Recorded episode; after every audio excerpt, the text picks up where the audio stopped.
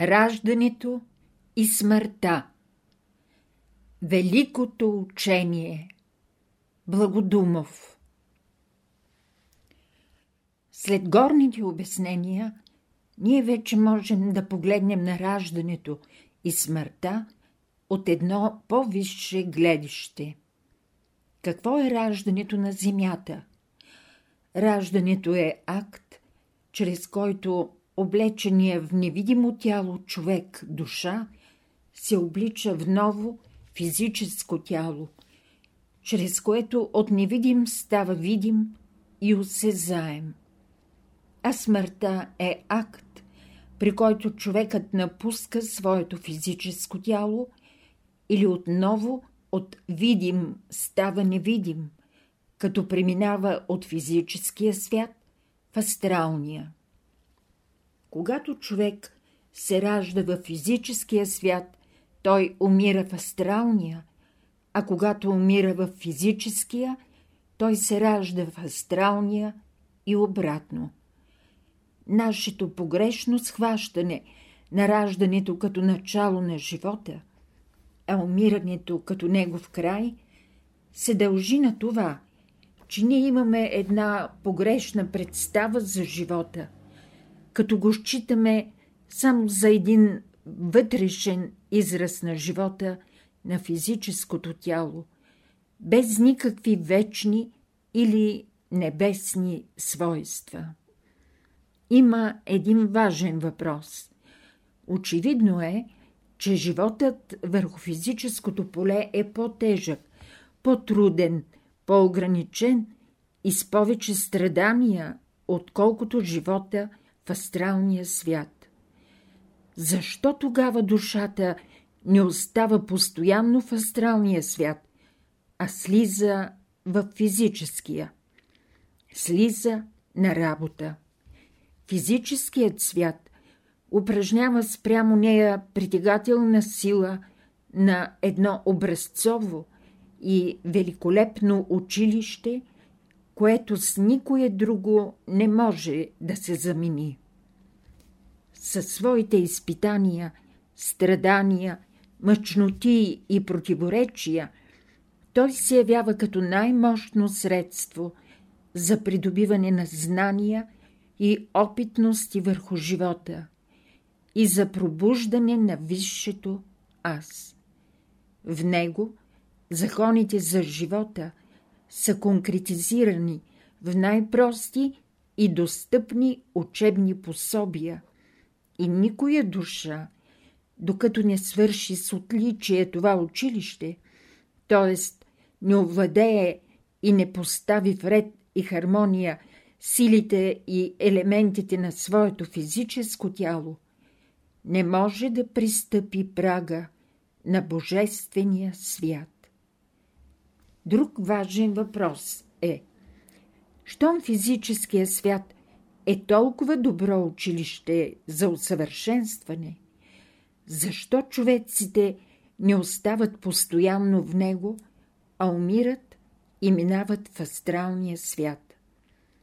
Аз вече отговорих на този въпрос по-горе и тук, с риск да направя излишно повторение, ще кажа само, че по същите причини, поради които китът и тюленът не могат и при най-големи опасности за живота им да остават постоянно скрити под повърхността на водата, а всеки 10 до 15 минути са принудени да излизат на повърхността, за да подишат чист въздух.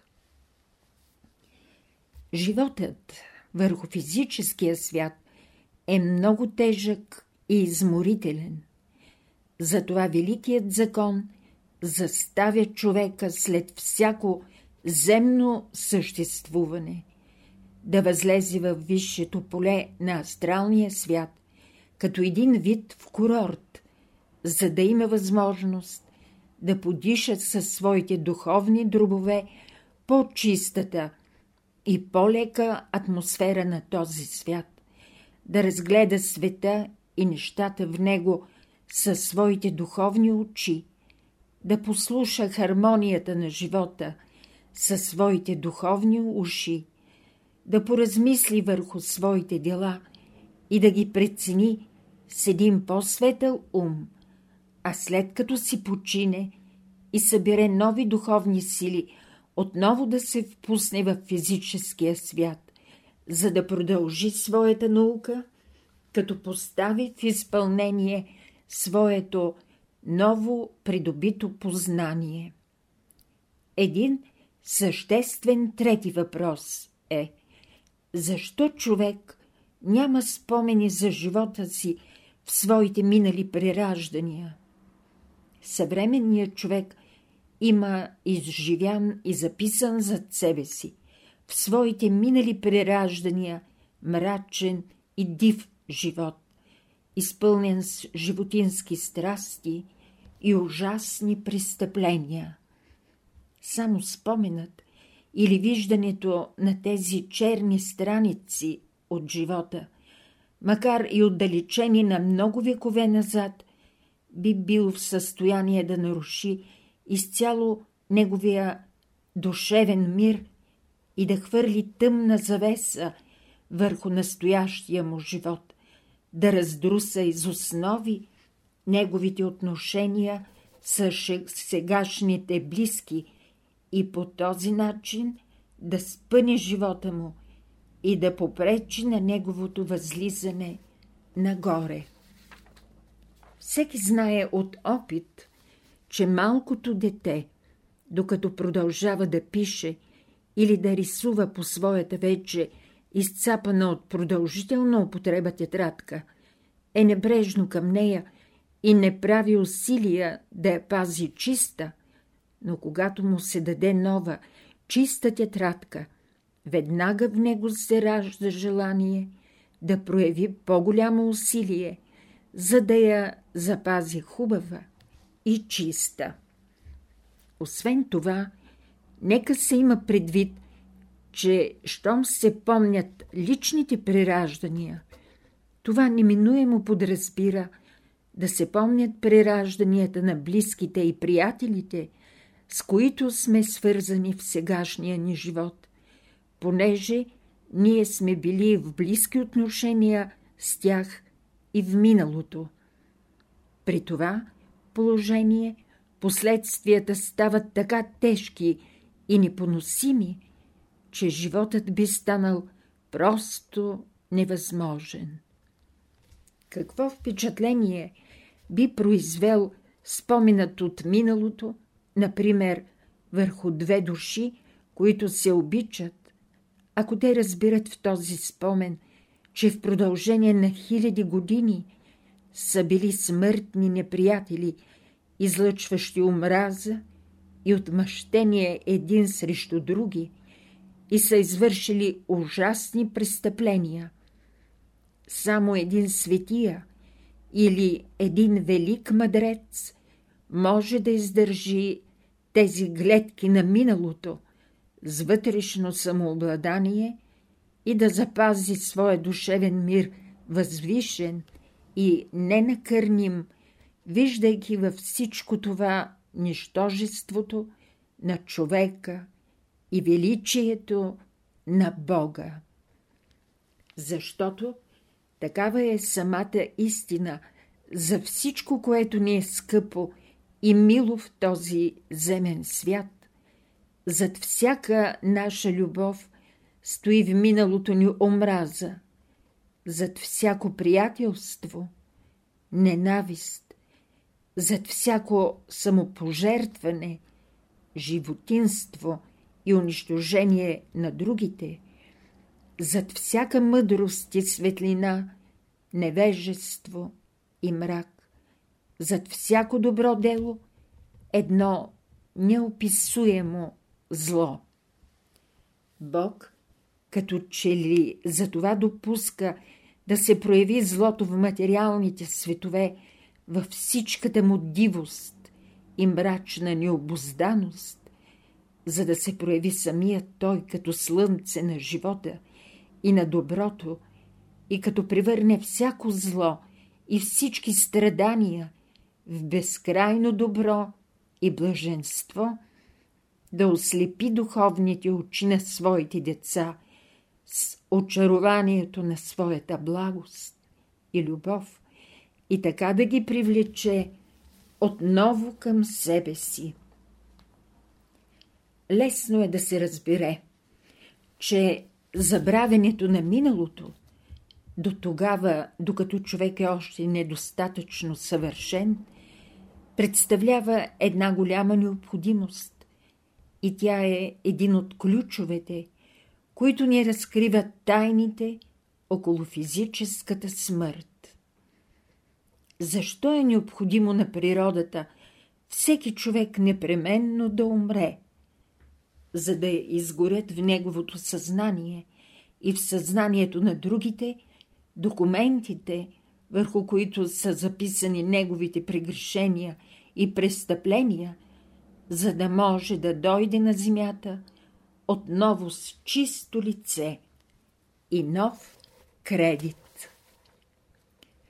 Голямата мистерия на безсмъртието на човека и неговото прераждане е била известна на големите учени и философи от всички времена и епохи на човешката история и от всички народи, като се започне от древните египтяни, индийци, китайци, гърци и се свърши с днешните напреднали народи.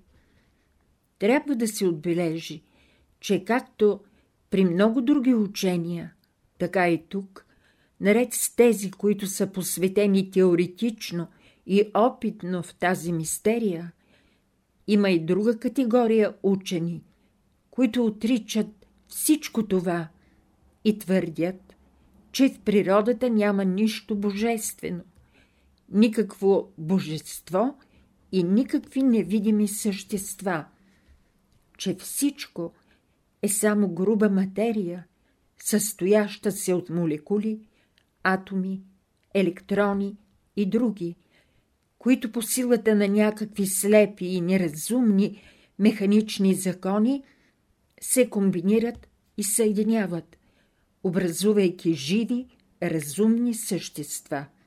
И целия неодушевен свят. Че следователно и човекът е едно такова същество и неговият живот продължава – само на земята. Той има душа, но тя не само не е господар на тялото си, не само, че не е дори една независима сила от него, но е само резултат на физиологичните функции на това тяло. Следователно живее, докато е живо и то, а щом то умре, и тя сама по себе си изчезва в нищото. Към тази категория принадлежат хората с нищи разбирания за живота, с ограничени материалистични схващания и стремежи. В тези хора е силно развит необикновения или конкретен ум, който е в услуга на физическия и чувствения живот и в някой от тях този конкретен ум е развит до такава степен, че предизвиква удивление. С него те ровят само повърхността на нещата. При това понякога с такова усърдие и постоянство, че в това отношение заслужават адмирация и похвала и принасят огромна полза за обикновената наука. Обаче, неспособни да вникнат и съзрат същината на нещата, те остават като блуждаещи пътници в областта на физическия свят, в областта на телесните сетива. Тяхната бедняшка наука за познанието приема като основен аксиоматичен закон, че истинско е само онова, което може накрая да се докаже чрез опит, в който като свидетел участва някое от нашите телесни сетива, една абсурдност, която отдавна е оборена за всеки здравомислещ човек. Всички тези проповедници на материалистическия възглед върху света, независимо каква научна степен или титла притежават, са лишени от духовна виделина, която е елементарно условие, за да може учения да бъде философ или мадрец. Те могат да бъдат отлични капацитети и експерти по всяка веществена наука, но като философи и мъдреци имат толкова стойност и достоверност, колкото има един сляп като пътеводител през една непозната област. Не отричам, че те са учени и освен това извънредно полезни. Даже няма да преувелича, ако кажа, че се възхищавам от техния конкретен ум, постоянство, преданост към своята наука, а също и от обилната светлина, която пръскат в областта на науката, засягаща физическия свят. Но те не са нито философи, нито мъдреци, макар че от човешка гордост и самомнение често пъти вземат ползата на такива. Трета основна истина Третата основна истина е тази за великата божествена любов, като всемирен закон, който регулира живота на безкрайния жив океан на Вселената. Той може да се изрази така. В цялата жива Вселена основното отношение или върховният божествен закон, който управлява и регулира живота на съществата, е законът на божествената любов. Този закон представлява първият и най-важен член на Небесния кодекс или Вселенската конституция. Според него, между великото цяло и неговите съставни части, т.е. между Бога и отделните същества, а така също и взаимно между последните, съществува само едно законно или правилно отношение, именно любов. Всяко друго отношение е безправие и беззаконие. Любовта е нормалното и вечното състояние на отношенията, а безлюбието е ненормално, временно състояние. Там, където царува закона на любовта, се ражда живот, хармония, мир, радост, светлина, свобода, блаженство, с една дума – благословение. Там, където царува безлюбието, се ражда смърт, дисхармония, мрак, страдание, безмислие, с една дума – проклятие. Специално за човечеството този закон е изразен накратко, но вярно и внушително от Исус последната форма. Възлюби Господа, Твоя Бог, с всичкото си сърце, с всичката си душа, с всичкия си ум, с всичкото си сърце, с всичката си сила, а ближния си като себе си. Лесно е да се разбере цялата разумна основателност на този всемогъщ закон, като се има предвид казаното по-горе, че цялата Вселена в своята абсолютна същност е едно безкрайно, голямо и безкрайно съвършено, живо същество. А отделните същества са негови безкрайно малки съставни частици или негови деца. В едно органическо цяло не може да властва друго правилно и законно отношение, освен любовта. Ако ни запитат какво е органическо цяло, можем да дадем следното определение. Органическото цяло е едно такова съчетание на части, в което между цялото и частите властва като отношение закона на любовта. Ако ни се зададе въпрос какво е любов, то можем да й дадем следното определение. Любовта е онзи вид отношение, който е единствено разумен и правилен в едно органическо цяло, както между цялото и частите, така и взаимно между последните. Нека вземем като пример на едно такова органическо цяло – човешкото тяло. Ако тялото, взето в своята цялост, мразеше главата или стомаха, или която да е своя част, или пък съществуваше омраза и преследване взаимно между отделните органи, то как ще свърши цялото?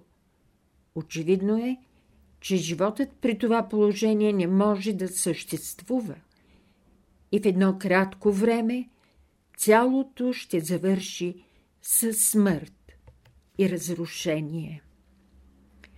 Бог, великото цяло, изпълнява положение от него основен органически закон с идеална точност и постоянство – спрямо всички същества, винаги и при всички случаи, той има едно единствено, неизменно отношение. Той е любов вечна, всемъдра, безгранична, велика. Веществен образ на тази любов ни дава слънцето със своето непрестанно излъчване на топлина – и светлина към всичко съществуващо. И Бог е слънце, невидимо, но реално, везде също и живо, чието живи лъчи носят живот и благословение на всичко. Колкото се отнася до самите същества, законът на любовта не действа абсолютно и на тях е предоставена известна свобода да отклоняват естествения и нормален път на своята любов, като вместо към Бога и към ближните я насочват навътре към своето същество или, с други думи, я превръщат в себелюбие и егоизъм, което е равнозначно на безлюбие. Когато едно същество загуби своята божествена любов, това е равносилно на падане надолу в областта на гъстата материя или отдалечаване от Бога. А когато съществото увеличава своята любов, това е равнозначно на повдигане нагоре към по-ефирната материя, приближаване към Бога. Любовта властва в пълна сила в Божествения свят, а в царството на земните човеци тя едва сега предстои да се събуди. От преведените по-горе три основни истини, първите две представляват основите на човешкото знание, защото само върху тях може да се изгради здравата философия за света и живота. А третата истина представлява всъщност ключ на живота, защото само чрез нея може да се намери правилния път за възлизането нагоре по линията на живота. Само чрез нея можем да отворим вратата на един по-разумен и по-щастлив живот. Чрез първите две истини човек може да стане голям философ и учен, но само когато в неговия живот влезе като жив елемент божествената любов. Той може да стане щастлив човек, мъдрец, светия, син Божи, гражданин на Царството Божие. Великото учение ни дава и трите истини. Дава ни ги не само на думи и твърдения, а като съставни линии на една висша наука, много по-опитна и по-реална, отколкото най-опитно установените съвременни науки. Два главни предмета. Великото учение проповядва на човечеството две главни неща – Царството Божие и пътят за влизане в него. Царството Божие стои в него като близка и висша цел, поставена на човечеството за постигане, а пътят като единствения възможен начин при днешните условия, чрез който тя може да бъде постигната.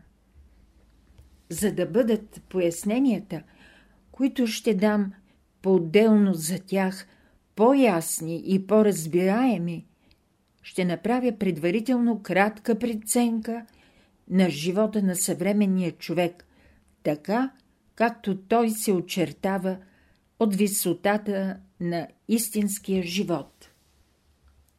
Животът, който съвременното човечество води в настоящето на земята, не е живот в истинския смисъл на думата, а страдание и безсмислие. От единия до другия край на земята се носят вопли и стенания, сълзи и проклятия. Човекът не знае нито откъде е дошъл, нито къде е, нито къде ще отиде след смъртта си. Също така не знае какво е, тяло ли, душа ли, дали е бил нещо преди раждането си – и дали ще бъде след смъртта си. На земята той е като чужденец. Природата му е като мащеха, а живота му е като някакво временно, случайно право. Срещу нищожните, кратковременни полурадости, които му поднася, този живот продължава да го мъчи, блъска, удря, разгонва във всички посоки. Човекът от своя страна се държи спрямо живота като един вид крадец. Гледа да използва каквото му падне, да ограби когото може, за да може да яде и пие по-сладко, да опита колкото се може повече удоволствия – стъпо и примирено очакване, че близък е деня, когато смъртта ще дойде и ще му задигне всичко присвоено, а самия него ще изпрати в земята за храна на червеите. Този ли е най-реалният, най-добрият живот, който природата е определила за човека – през време на неговия физически живот на Земята? На този въпрос Великото учение дава категоричен отговор. Съвсем не. това не е най-реалния, нито най-добрия живот, а едно временно, изопачено състояние, което не може да се приема иначе, освен като едно подготвително състояние за истинския живот, които предстои да настъпи. Условията за живот в физическия свят съвсем не са така лоши, както изглеждат на пръв поглед, а дори са отлични. Само, че човекът още не умее да ги използва. Главната разлика в това отношение между земния свят и небесния свят се състои в това, че докато небесния не може да представлява друго, освен рай, земният свят може да бъде с еднакво естество, право и рай и ад. Тоест, такъв какъвто всяко същество си го устрои в зависимост от своите разбирания и нравствено съвършенство. Да изясня тази мисъл. Казах, че понеже физическият свят се прониква от астралния, той пък от своя страна, от божествения, който прониква цялото битие и е негов двигател и регулатор, то като естествено последствие би трябвало човешкият живот в физическия свят да бъде едно вярно подобие или отражение на живота в Божествения свят. Сиреч, живот на хармония, мир, красота, блаженство и всичко това в безкрайно голяма степен. Обаче, както казах по-горе, това би било така само при условие, ако човеците бяха така напреднали, че със своя висш принцип или със своята душа да живеят постоянно и съзнателно в Божествения свят, в царството на живота, любовта, светлината, истината. А това не е така. Човекът живее още непробуден в дълбочините на материалния свят. Сред този величествен и възвишен живот, който държи под своето божествено напрежение всичко и навсякъде, човекът живее като чужденец и страдалец.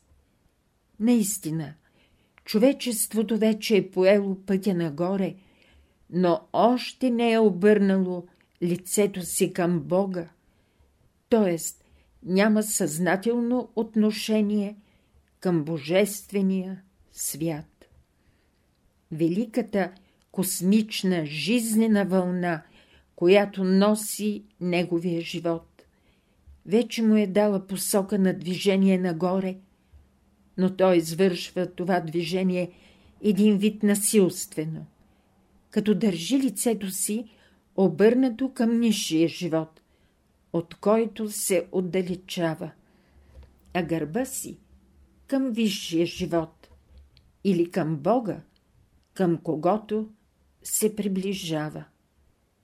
По тази причина в неговия живот продължава да царува духовен мрак и студ.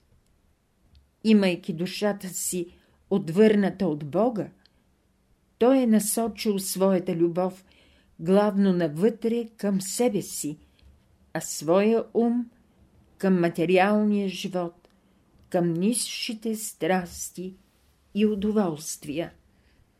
Той отрича Бога и божествените закони в света, не поради дълбоко убеждение в това, а за да може по-свободно да счита за свое божествено собствения аз, а за закони на природата своите лични прищевки и разбирания. Съзнанието на човека – е затворено в плътна духовна черупка, в един вид затвор или гроб. Тази черупка е неговия личен егоизъм. Материално тя се изявява в това, че във всички материални тела на човека присъства голямо количество от най-гъстата инертна материя на съответното поле. Тази материя, която е способна само на най-груби и низши вибрации, представлява истински гроб за съзнанието, защото поставя пречка за проникването на възвишените вибрации на Божествения свят. Тази черупка човек пребивава в духовен мрак и глухота, както слепият живее в мрак сред виделената и както глухият пребивава в абсолютна тишина сред най-възхитителната музика. Великата жива природа, с нейния кипящ, възвишен и прекрасен живот, остава скрита и недостъпна за него. За него са закрити висшите царства на природата, т.е. онези, които са сфери на истинския живот. Живата природа с нейните възвишени полета може да се сравни с прекрасна градина, в която растат дървета с най-вкусни плодове, текат най-чистите води, цъфтят най-красиви и благоуханни цветя, звучат най-необикновени и хармонични мелодии, населена е с най-възвишени, прекрасни, любящи и мъдри ангелски същества. И цялата е потънала в светлина и сияния. Сред нея материалистическият човек прилича на едно уродливо същество – затворено в непроницаема кожа, тежко и неподвижно. Той едва мърда и още не съзнава дали живее или не. Той има очи, но още не може да ги отваря. Има уши, но и те са още затворени. Има уста, език, нос и така нататък, но и те още не могат да работят. Очевидно е, че животът на това същество ще бъде тъмнина, лишения, глад, жажда, с една дума – живот ад. Да, ад сред небесен рай. Този ад е вътре в самото същество, в неговото съзнание, а всеки човек си създава ада отделно, сам за себе си, като се е запечатал плътно в своята егоистическа черупка.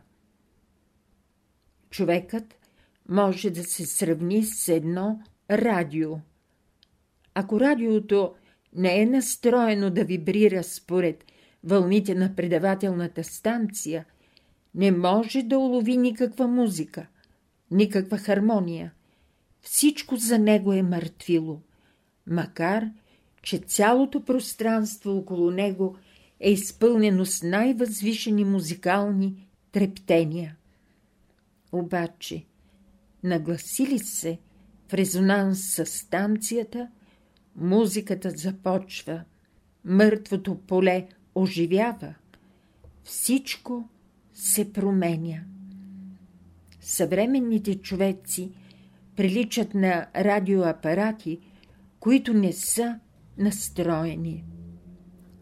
За тях музиката на живота е недостъпна и тя ще бъде недостъпна до тогава, докато не се настроят в резонанс с Божествения свят, докато не пропускат егоистичната черупка – в която те сами са се затворили. За щастие на съвременното напреднало човечество, това време е дошло. Това е свидетелството, което идва от Божествения свят, а това свидетелство винаги е било истинно.